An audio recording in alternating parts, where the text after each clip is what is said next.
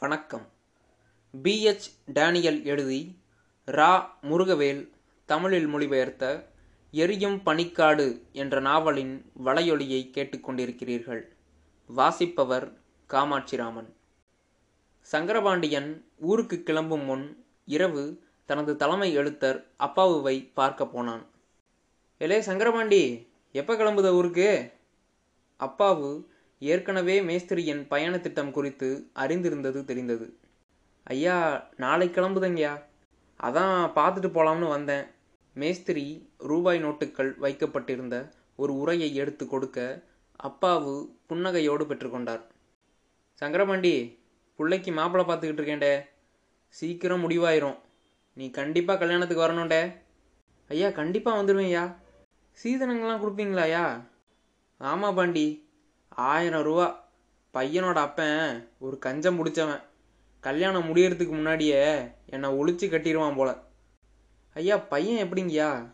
அவரும் பேராசை பிடிச்சவர் தானா? அதை பற்றி தெரியல பாண்டி. பெத்தவங்க தானே எல்லாத்தையும் பார்த்துக்கிறாங்க பையன் எப்படி இருந்தா என்ன? ஐயா கல்யாண தேதிக்கு கொஞ்சம் முன்னாடியே சொல்லிடுங்க சாப்பாட்டுக்கு காய்கறி வாழைப்பழம் வாழை இலை எல்லாம் நான் ஏற்பாடு செய்தேன். நல்லது பாண்டி. எவ்வளவு முன்னாடி முடியுமோ அவ்வளவு முன்னாடி சொல்லிடுறேன் ஐயா பையன் என்ன பண்ணுதாரு? எஸ்எஸ்எல்சி பாஸ் பண்ணிட்டு அப்பாவோட சொத்தை பார்த்துக்கிட்டு இருக்கான். நான் என்ன நினைக்கேன்னா இங்கேயே கூட்டிகிட்டு வந்து ஒரு வேலை பார்த்து கொடுக்கலாம்னு பார்க்கேன் நல்லதுங்கய்யா. ஐயா என் மச்சின வெள்ளையன் உங்களை வந்து பார்க்கணுன்னு ஆசைப்படுதான். அப்படியா? அவன் எதுக்கு என்ன பார்க்க ஆசைப்படுதான்? ஐயா அவனுக்கும் கல்யாணம் கட்டி வச்சிடலாம்னு நினைக்கும். மேஸ்திரியாக இருந்தால் கல்யாணம் கட்டி வைக்க தோதாக இருக்கும். நீங்கள் தான் பார்த்து அவனை பெரிய மேஸ்திரி ஆக்கணும். ஓஹோ இதுதான் சங்கதியா? பார்க்கலாம். அவனுக்கு வயசு குறைச்சல்னு பெரிய துறை ஒத்துக்க மாட்டேன்னு சொன்னால் கூட சொல்லிடலாம். ஐயா துறை என்ன நினச்சாலும் நீங்கள் சொன்னால் அவர் தட்ட மாட்டாருங்கிறது எங்களுக்கு தெரியுங்கய்யா. நீங்கள் மனசு வச்சா எங்களுக்கு உதவி பண்ணலாம். தயவு பண்ணி இந்த ஒத்தாசை பண்ணி கொடுங்கய்யா. நீ சொல்கிறங்கிறதுக்காக முடிஞ்ச வர பாக்கேன் பாண்டி. ஒரு இருபது பேர் இருக்கிற கேங்குக்கு மேஸ்திரியா போட்டால் போதுமா? ஐயா இஷ்டப்பட்டு என்ன செஞ்சாலும் எங்களுக்கு சந்தோஷம்தான். வெள்ளையன் வாழ்க்கை பூரா நன்றி மறக்காமல் இருப்பான். சரி பாண்டி என்னால் முடிஞ்சதெல்லாம் செய்யுதேன். உங்களை நேராக வந்து பார்க்குறதுக்கு வெள்ளையன் அனுப்புதங்கய்யா என்று கூறிவிட்டு மேஸ்திரி வெளியேறினான். அரை மணி நேரத்திற்குள் வெள்ளையன் வந்து தாள குனிந்து வணங்கினான். ஐயா நீங்கள் தான் ஐயா சாமி மாதிரி. உங்கள் புள்ள மாதிரி என்னைய பார்த்துக்குங்கய்யா காலம் முடிச்சிட்டும் உங்களுக்கு அடிமையாக இருப்பேன். சரிவில்லையா? நான் தான் பாண்டிக்கிட்டே சொல்லிட்டேனே. சொன்னால் கண்டிப்பாக செய்வேன். சங்கரபாண்டி எட்லா இருக்கா பார்த்தானா? இல்லையா ராவுக்கு பார்க்குறேன்னு இருக்காரு. அவரையும் பார்த்து ஒத்தாசை கேட்குறது நல்லதுலே இதோ இப்போயே போய் பார்க்குறீங்கயா உங்களை முதல்ல பார்த்துட்டு போகலாம்னு வந்தேன். வெள்ளையன் திரும்பவும் ஒரு முறை குடிந்து விடைபெற்று கொண்டு கையோடு கொண்டு வந்திருந்த கரன்சி நோட்டுகளை நீட்டினான். அப்பாவு வாயெல்லாம் பல்லாக பெற்றுக்கொண்டார். பின்பு வெள்ளையன் நேராக எட்லார்க்கை போய் பார்த்து அவரிடமும் ஒரு கவரை நீட்டினான். அவர் வாய் நிறைய சிரிப்போடு அந்த பரிசை அங்கீகரித்து விட்ட பின்புதான் என்ன விஷயம் என்று விசாரித்தார். வெள்ளையன் தன் விண்ணப்பத்தை சொன்னவுடன் பெரிய கட்டையாவை பாத்தியா? என்ன சொன்னாரு? என்று கேட்டார். ஒத்தாசை பண்ணுறேன்னு வாக்கு கொடுத்துட்டாருங்க. உங்களை போய் பார்க்க சொன்னார். அப்படியா? சரிடே முடிஞ்ச வரைக்கும் பார்க்க. வெள்ளையன் உருகி உருகி நன்றி சொல்லிவிட்டு கிளம்பினான். வடக்கு டிவிசன் தலைமை எழுத்தர் ரத்தினம் தன் வீட்டில் மரக்கட்டிலில் உட்கார்ந்திருந்தார். எதிரே ஒரு நாட்காலியில் தலைமை டீமேக்கர் மாசிலாமணி. இருவர் முகங்களிலும் எதையோ ஆழ்ந்து பேசிக்கொண்டிருக்கும் பாவனை தெரிந்தது. கவலை ரேகைகள் கூட காணப்பட்டன.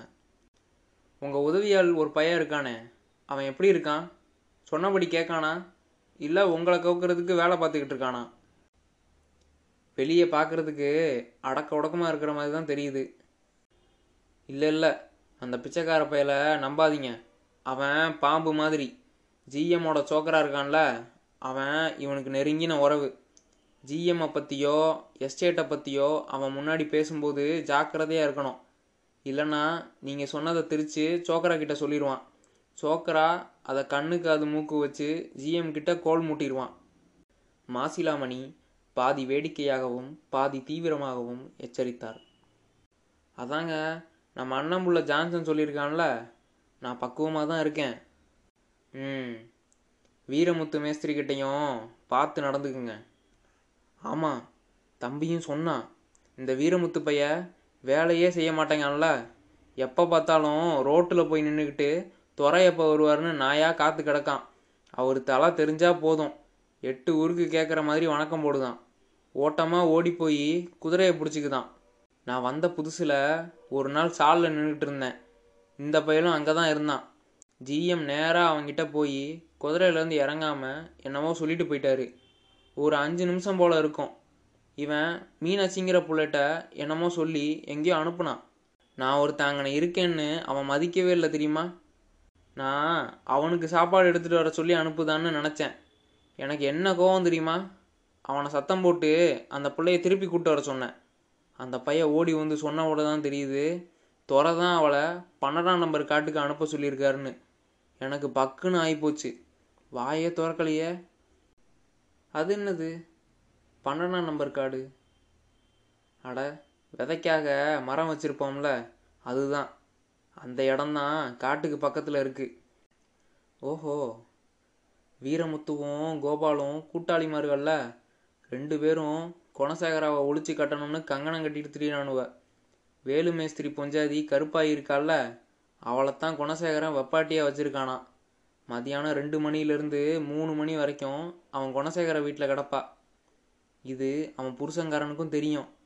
இந்த பயலுவை ரெண்டு பேரும் சேர்ந்து இப்போ வேலுவை சரி கட்டிட்டானுவ. ஆமாம் அந்த பிச்சைக்கார பைய கோபாலனுக்கு எதுக்கு குணசேகரன் மேலே இத்தனை ஆத்திரம்? அதான் குணசேகரன் வேலையை இவன் பிடிக்கணும்னு பார்க்குதான்னு சொல்லுதேன்ல. அதோட அந்த பையன் குணமும் அதான்ல ஏதாவது காரியம் ஆகணும்னா காலை பிடிப்பான். அப்புறம் கழுத்தை இருக்கிறதுக்கு நேரம் பார்த்துக்கிட்டு இருப்பான். உனக்கே தெரியும் இவனே பழனி மேஸ்திரி பொஞ்சாதி அன்னத்தாயை வச்சுருக்கான். குணசேகரனை நினச்சிருந்தா இந்த கோபால பயலை பெரிய சிக்கலில் சிக்க வச்சிருக்கலாம். ஏன்? அவனோட வேலையை விட்டே தூக்க வச்சிருக்கலாம். ஆனால் எப்போவெல்லாம் இந்த கோபால பைய பிரச்சனையில் மாட்டிக்கிறானோ அப்போவெல்லாம் குணசேகரன் தான் அவனை காப்பாற்றிட்டு இருந்தான். ஆனால் இந்த கோபாலன் தன்னை காப்பாற்றின மனுஷனுக்கே துரோகம் பார்த்துட்டான்னு பாரு அவன் எதுக்கும் தயங்காதவனாக்கும். அவன்கிட்ட கொஞ்சம் ஜாக்கிரதையாக இரு. அதெல்லாம் இருக்கட்டும். நம்ம ஜிஎம் என்ன இத்தனை பயங்கரமான ஆளாக இருக்கான்? அவன் பொஞ்சாதி எப்படித்தான் இதையெல்லாம் பொறுத்துக்கிட்டு இருக்காளோ பாவம். ஒருவேளை அவளுக்கு இவன் விவகாரம்லாம் தெரியாதோ என்னவோ. புதிதாக வேலைக்கு சேர்ந்திருந்த ரத்தினத்திற்கு எல்லாமே ஆச்சரியமாக இருந்தது. அட அப்படிலாம் கிடையாது. அவளுக்கு எல்லாம் தெரியும். ஜிஎம்மோ அவகிட்ட மறைக்கணும்னு பெருசாக கவலைப்பட மாட்டான். சில சமயங்களில் பிள்ளைகளை அவன் பங்களாவுக்கே கூட கூட்டிகிட்டு போகிறான் தெரியுமா? இந்த மாதிரி ஆளோட எப்படித்தான் ஒரு பொம்பளை இருக்குதோ. அடா அவளும் அப்படித்தான்ல. சனிக்கிழமை ராகுலில் அவள் கிளப்புல இருந்து வீட்டுக்கு வரமாட்டா. முட்டீஸுக்கு ஒரு அசிஸ்டன்ட் மேனேஜரோட அவள் தொடர்பு வச்சிருக்கான்னு கதை ஊரெல்லாம் நாறுது. வாயை திறக்க மாட்டேன்னு சத்தியம் பண்ணுனா ஒரு ரகசியம் சொல்லுதேன். இதையே அப்பாவு தான் என்கிட்ட சொன்னார். நான் யார்கிட்டேயும் சொல்ல மாட்டேன்னு அவனுக்கு சத்தியம் பண்ணி கொடுத்துருக்கேன். இல்லைண்ணே கண்டிப்பாக சொல்ல மாட்டேண்ணே. நான் யார்கிட்டண்ணே சொல்ல போகிறேன் ரத்தினம் அவசரப்படுத்தினான். மேடமும் மாஸ்டருக்கு சலைச்சவ கிடையாது. அவன் போகிற வழியில் தான் இவளும் போகுதா? எசம்மா கூலிக்கார பூண்டுகளோட ஒட்டிக்கிட்டு இருந்தா மேடம் ஒரு கூலிக்கார பயலை வச்சுருக்கா. ஜிஎம்முக்கு ராமங்கிற பேரில் ஒரு சைஸ் இருக்கான் தெரியும்ல? அவன் பையனுக்கு பதினாறு வயசாகுது. நல்ல செவத்த பைய. பார்க்குறதுக்கு ஆள் அழகாக இருப்பான்.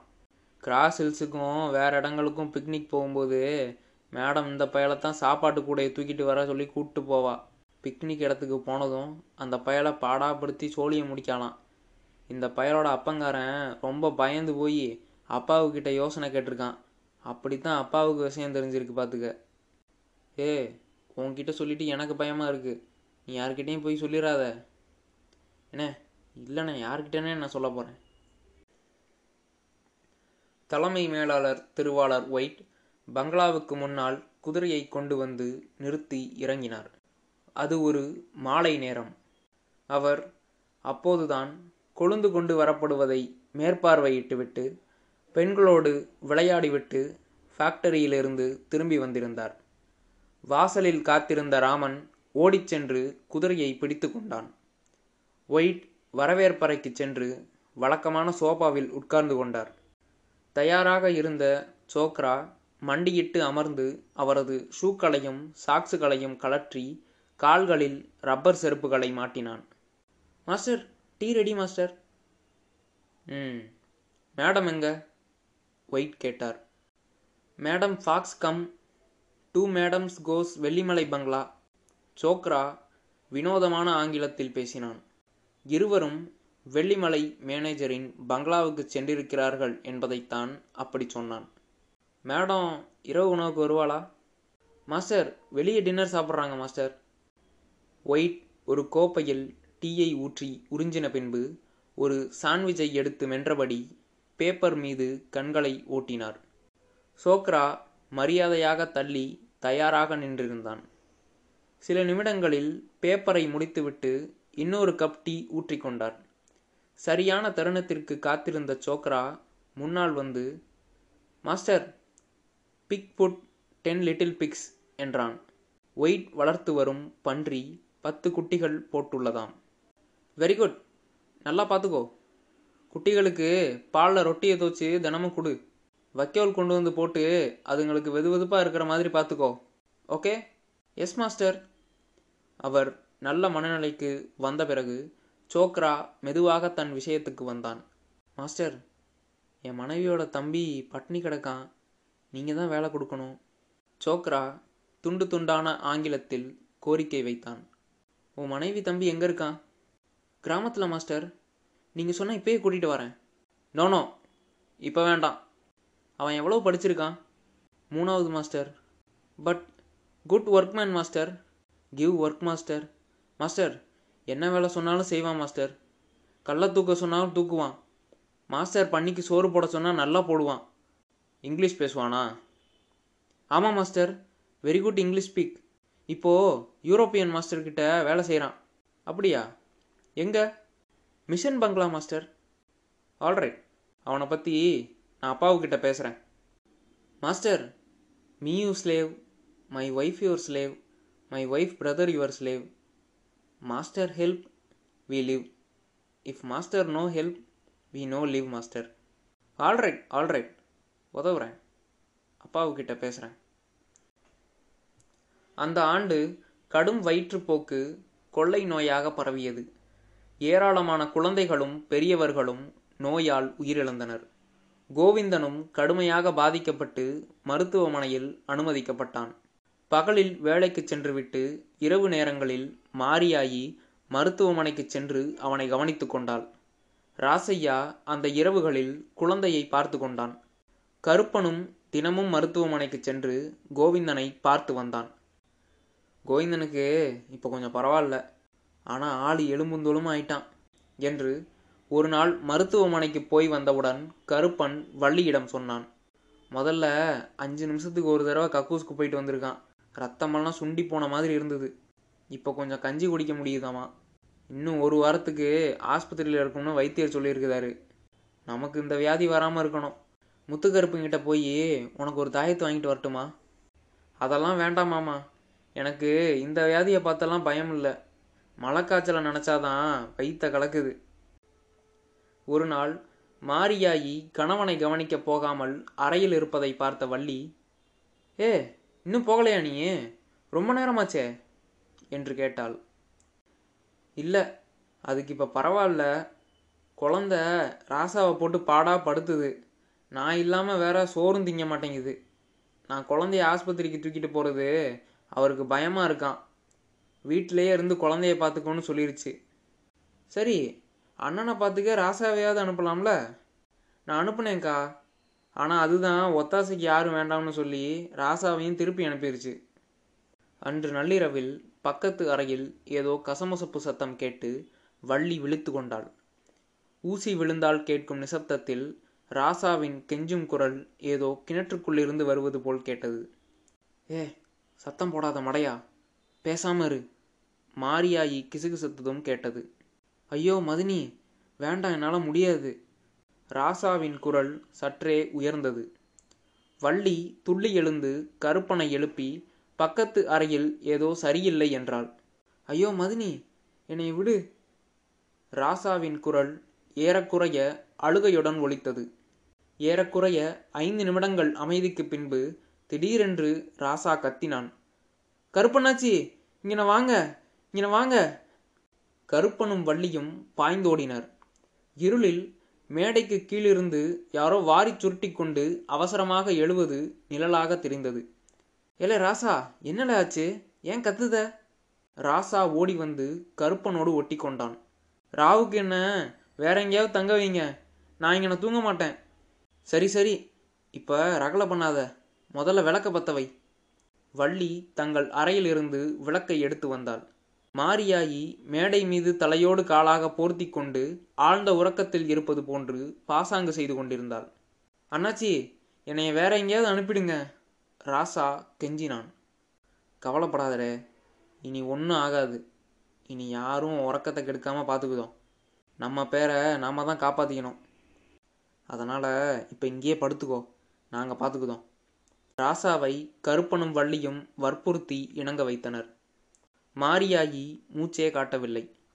இதை பற்றி யார்கிட்டையும் ஒரு வார்த்தை சொல்லக்கூடாது கேட்டியா? உங்கள் அண்ணங்கிட்ட கூட மூச்சு விடக்கூடாது என்ற கருப்பன் போர்வைக்குள் புதைந்திருந்த மாரியாயியை நோக்கி இன்னைக்கு நடந்ததை பற்றி வெளியில் யார்கிட்டையும் பேசாமல் இருக்கிறது தான் நல்லது. நடந்தது நடந்து போச்சு. உள்ளே நடந்ததை வெளியே சொன்னால் நம்ம மானம்தான் போகும். எல்லாத்தையும் மறந்துட்டா நல்லதுன்னு தோணுது என்று சொல்லிவிட்டு வள்ளி பின்தொடர வெளியேறினான். அறைக்கு வந்த பிறகு மாரியாயி இப்படி நடந்துக்குவான்னு நான் நினச்சே பார்க்கலாமாமா? என்று வள்ளி கருப்பனின் காதருகே கிசுகிசுத்தாள். மாரியாயி மற்ற பொண்ணுங்களோட நல்லவளும் இல்லை கெட்டவளும் இல்லை. இங்கே இருக்கிற நிலமை தான் அவள் புத்தியை கெட்டு போக வைக்குது. இந்த மாதிரி கும்பலில் இருந்தால் வேற என்ன நடக்கும்? தறிகெட்ட இடத்துல கோவிந்தனும் மாரியாயும் எப்படி புருஷன் மொஞ்சாதியாக இருக்க முடியும்? புத்தி தடுமாறித்தான் போகும். அவங்க ரெண்டு பேரும் நல்லா தானே இருந்தாங்க? ஆமாம் இனியும் அப்படி தான் இருப்பாங்கன்னு நினைக்கேன். ஐந்து நாட்களுக்கு பிறகு கோவிந்தன் மருத்துவமனையிலிருந்து வீடு திரும்பினான். கருப்பனுக்கும் வள்ளிக்கும் எல்லாமே இயல்பாக இருப்பது போல்தான் தோன்றியது. மாரியாயி ஒரு வாரம் வள்ளியுடன் பேசவே இல்லை. ஆனால் பின்பு வழக்கம் போல சகஜமாக பேசி பழக தொடங்கிவிட்டாள். ஒரு நாள் வள்ளி வேலையிலிருந்து திரும்பிக் கொண்டிருக்கும்போது பூசாத்தாள் எஸ்டேட் கடைக்கு போய்க் கொண்டிருப்பதை பார்த்து வள்ளி வியப்படைந்தாள். ஏ பூசாத்தா நீ எப்போ வந்த? நாங்கள் வந்து ரெண்டு நாளாச்சே. ஓ அப்போ உங்கள் அறைக்கு வரவே இல்லையே. வேற எங்காவது இடம் கிடச்சிருச்சா? ஆமாம் எங்களுக்கு அதோ அங்கன வேற இடம் கொடுத்துருக்காங்க என்று பூசாத்தாள் தெருவை தாண்டி இருந்த லைனை நோக்கி கை காட்டினாள். அது உதவி எழுத்தர் மாத்யூஸுடைய வீட்டுக்கு அருகில் இருந்தது. வீடு திரும்பியதும் வள்ளி முதல் வேளையாக பூசாத்தாளை சந்தித்ததை விலாவரியாக கூறினாள். ஏங்க தங்கத்தில் கம்மல் மாட்டியிருக்கா? பெரிய வெள்ளி கொலுசு வளையல்லாம் போட்டிருக்கா? புத்தம் புதுசாக சீலை கட்டியிருக்கா? கல்யாண பொண்ணு மாதிரிலாம் இருக்கா? இந்த மாதிரி ஆளுங்களுக்கு தான் காலம்.